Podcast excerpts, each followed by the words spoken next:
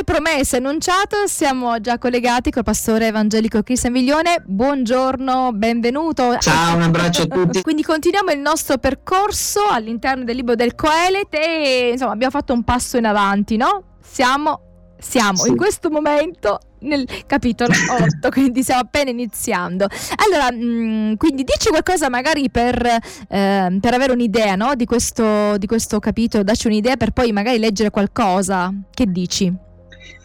Sì, benissimo. Questo è come sempre, come tutto il libro del Coelet, eh, un capitolo molto delicato e in questo capitolo vengono trattati, Salomone tratta tre temi non da poco, la politica, l'ingiustizia e l'ingiustizia in senso lato, anche l'ingiustizia sociale e la piccolezza dell'uomo. E in questi, questo capitolo è strutturato proprio secondo questi tre temi dal versetto 1 al versetto 9 proprio il discorso politico in cui Salomone lancia questo monito molto particolare, osserva il comando del re col punto esclamativo, ci metterei pure il punto esclamativo. agli ordini. Il secondo, la seconda... Dimmi. No, dico agli ordini, no? Segui il, i comandi del re, agli ordini, ordini, subito. La seconda parte dal versetto 10 al versetto 15 che tratta dell'ingiustizia, appunto l'ingiustizia che regna sovrana in questo mondo e la terza parte dal versetto 16 al versetto 17 proprio la piccolezza dell'uomo, cioè la sua incapacità di comprendere e scoprire tutto ciò che si fa sotto il sole con le proprie forze. Quindi ci attende un bel capitolo da analizzare. Allora iniziamo a leggere i primi otto versetti così per dare per entrare proprio, che dici? Dall'1 all'8? Sono d'accordissimo. Eh, facciamo anche fino al 9. Ok. 1-9. Perfetto. Il titolo che qua viene dato dalla nuova Diodati è Necessità di ubbidire al Reco, per avere le idee chiare. Chi è come il saggio? Chi conosce l'interpretazione delle cose? La sapienza dell'uomo fa risplendere la sua faccia e ne cambia la durezza del volto. Io ti consiglio, osservi il comando del re, a motivo del giuramento fatto a Dio. Non avere fretta ad allontanarti dalla sua presenza e non persistere in una cosa cattiva, perché egli fa tutto ciò che gli, che gli piace. Infatti la parola del re è potente. E chi gli può dire che cosa fai? Chi osserva il suo comando non proverà alcun male il cuore dell'uomo saggio sa infatti discernere il tempo e il giudizio, perché per ogni cosa c'è un tempo e un giudizio, e la malvagità dell'uomo pesa grandemente su di lui, poiché egli non sa ciò che avverrà. Chi infatti gli dirà come andranno le cose? Non c'è uomo che abbia potere sullo spirito del, per poterlo trattenere o che abbia potere sul giorno della morte. Non c'è congedo in battaglia e l'iniquità non può salvare chi la commette. Ho visto tutto questo e ho posto mente a tutto ciò che si fa sotto il sole. C'è un tempo in cui un uomo signoreggia su un altro per suo danno. Un discorso da re, no? Cioè, chi, cioè non poteva fare un discorso sì. diverso. esatto, esatto. E tra l'altro al versetto 1 ci sono già due domande perché chi pensa al pensatore, no? il filosofo Salomone pone delle domande e poi cerca di ragionare per cercare di dare delle risposte. Quindi chi è, come sa, chi è, come il saggio, no? lui inizia così con questa domanda a bruciapelo, chi è come il saggio, chi conosce l'interpretazione delle cose? Sì, esatto, sono due domande tra l'altro che ritornano perché eh, ne aveva già cominciato a parlare prima, ne parlerà poi nella terza parte del capitolo 8, però entrambe queste domande hanno la medesima risposta. Nessuno. Nessuno è come il saggio e nessuno conosce l'interpretazione vera delle cose, perché l'essere umano con le proprie capacità, con le proprie forze è, è, limitato, può arrivare solo fino a un certo punto, ma poi deve riconoscere, deve, deve eh, arrendersi di fronte all'evidenza che noi, la nostra mente, la nostra ragione non è eh, onnipotente, non è quella di Dio. E, e tale considerazione è tragica, però è, è vera, è reale E infatti Salomone stesso, eh, riprendendo un po' quello che avevamo visto la volta scorsa in senso lato, eh, al capitolo 7, versetto 28, diceva Ciò che io cerco ancora non ho trovato, un uomo fra mille l'ho trovato, ma una donna fra tutte queste non l'ho trovata. La volta scorsa ci abbiamo anche giocato un po' sopra, abbiamo anche utilizzato un po' di ironia e devo dire che è piaciuto molto alle persone che mi hanno, mi hanno dato un po' di feedback.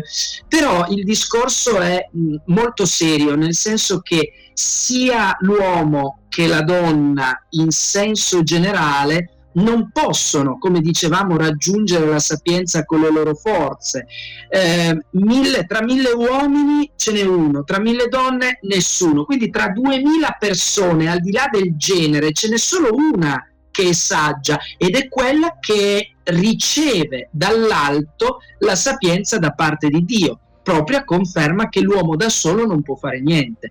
Questa persona saggia è proprio Salomone perché Dio gli dona la sapienza, poi eh, va bene, lui cade in idolatria, sbaglia, commette il suo errore, magari lo ammette anche alla fine della sua vita, però eh, il cuore intelligente non può essere formato dall'uomo stesso, è Dio che gli dona un cuore intelligente. Quindi la vera sapienza e la vera interpretazione delle cose che va oltre l'apparenza. La scrittura dice molto chiaramente l'uomo guarda l'apparenza, ma Dio va in profondità nel cuore. E noi come facciamo a guardare nel, nel, cuore in profondità? Da soli non possiamo, ma Dio ce lo dona, ci dona la vera sapienza per andare più in profondità. Eh sì, il nostro caro Salomone ancora una volta ci interpella. Allora, chi è saggio, nessuno è saggio, chi può sapere le cose, naturalmente eh, l'interpretazione, noi sappiamo che le cose che sono occulte sono di Dio, no? Invece quelle che, sono, che si possono sì. conoscere il Signore li affida, quindi bisogna avere anche, e qui eh, Salomone cerca credo di avere anche un, um, di fare un ragionamento per eh, rendere chiaro che è Dio che è al di sopra di ogni cosa, cioè l'uomo può avere insomma esatto. delle caratteristiche, delle, eh, può avere qualcosa, ma tutto quello che ha alla fine gliel'ha dato Dio, ecco, quindi se qualcosa di buono l'uomo ha, non è per sua, per sua grandezza, ma sicuramente per la capacità dell'uomo anche di accettare, di accogliere il dono di Dio, no? di, di, di, accogliere quelli che sono eh, un po' il, uh, i talenti che Dio dona. Quindi andiamo avanti, siamo solo all'inizio ancora, Cristian. ci aspetta, chissà cosa eh, ci sì, aspetta. Infatti. Sì, tra l'altro al versetto 1 continua dopo le due domande che abbiamo, abbiamo visto, eh, così la sapienza dell'uomo fa risplendere la sua faccia e ne cambia la durezza del volto.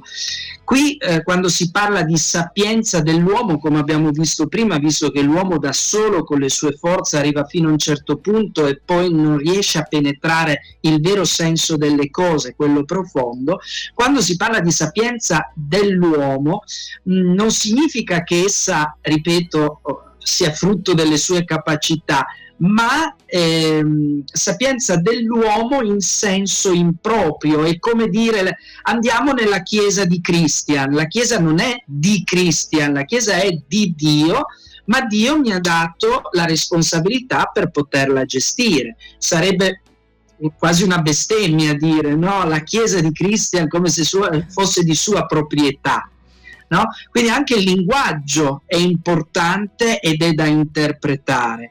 Eh, mi viene in mente tutta la grande la riforma di Lutero che ruota attorno all'espressione giustizia di Dio, non la giustizia giustizia che Dio utilizza per puntare il dito e per condannare tutti, ma la giustizia di Dio che viene donata a chi giusto non è e non può esserlo con le proprie forze.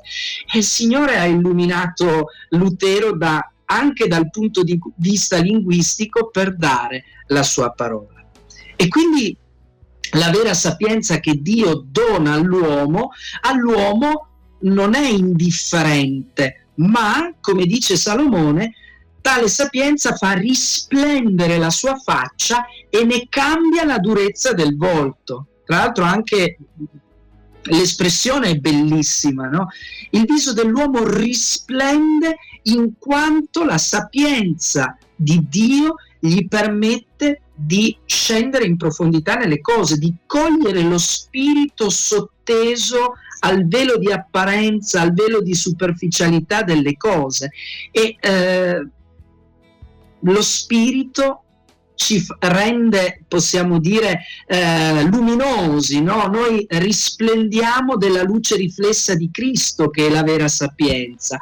E, e allora mi viene in mente Mosè, no? Mosè sul monte Sinai quando il Signore gli dà eh, la legge. E dopo 40 giorni... E in Esodo 30 dopo 40 giorni no, che sta eh, a contatto nella presenza di Dio, la, la, sua vita proprio cambia dentro e fuori, cioè quello che riceve, quindi che sì. metabolizza eh, all'interno del suo essere, del suo spirito, si vede fuori perché è tanto luminoso, dice la Bibbia, che nessuno poteva guardare, chiedono per favore copriti il volto perché non ce la facciamo. che bella cosa, no? Ecco, sta alla presenza di Dio tanto da mm, ecco, ricevere questa, anche questa luce fisica no? che ti fa essere diverso diversi. Quando dice che la parla della durezza del volto e della faccia che risplende, quindi un uomo che sta alla, diciamo, alla presenza di Dio, il suo volto non può essere duro, non può essere una persona arcigna, cattiva, una persona sempre un po' bisbetica, perché Dio non è così. Allora è saggio, se è saggio e quindi viene da Dio quella saggezza, anche esatto. a livello fisico no? c'è un questo cambiamento. Sì, e nonostante sia una cosa spirituale che si riversa nel fisico, le persone lo vedono. No? E quando ti dicono, ah, ma eh, stando vicino a te io sento la pace, qual è il tuo segreto? No? Eh, qual è il mio segreto? E allora lì è la strada spianata per annunciare l'Evangelo, è meravigliosa questa cosa. il mio segreto si chiama Gesù Cristo. No? Magari qualcuno pensa, eh, ma hai fatto una dieta particolare, hai fatto, che ne so, frequenti qualcuno e allora sei tutto eh, contento, euforico.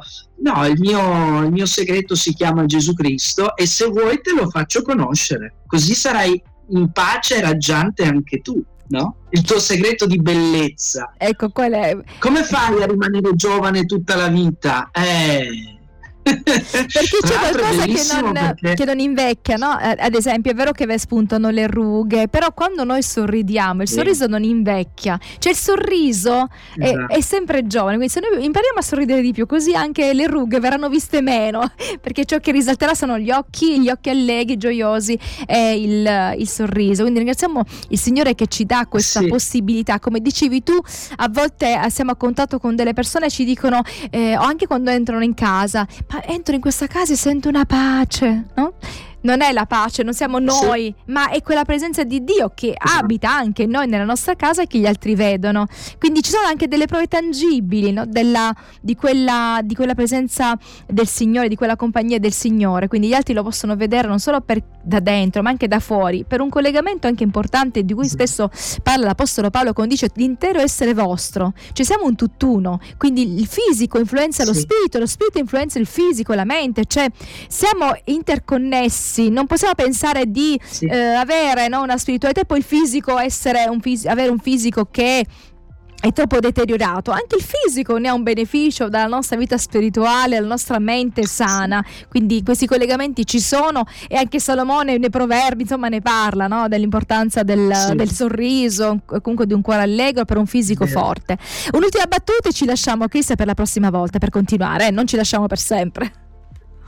No, no, infatti, ritorneremo sempre su questi schermi, non si può dire, ma sempre su questa radio. Ecco. Okay. ecco, quindi chi ha ricevuto la sapienza dall'alto a questo punto ha la presenza del Signore è raggiante, non ha più il cuore duro, ma un cuore di, di, di carne, quindi un cuore che pulsa alla vita eterna e a questo punto anch'egli può consigliare ed indicare a sua volta la strada da percorrere, perché eh, l'immagine che mi piacerebbe oggi lasciare è quella del sole e della luna. Noi non siamo il sole, noi siamo la luna, il nostro, cuore, il nostro sole è Gesù e come eh, il sole illumina la luna e la luna riflette la luce del sole anche sulla terra, così noi dobbiamo riflettere la luce di Dio in questo mondo. Quindi noi siamo una piccola luna per gli altri. Amen, grazie Chris, alla prossima. Ciao, un abbraccio a tutti.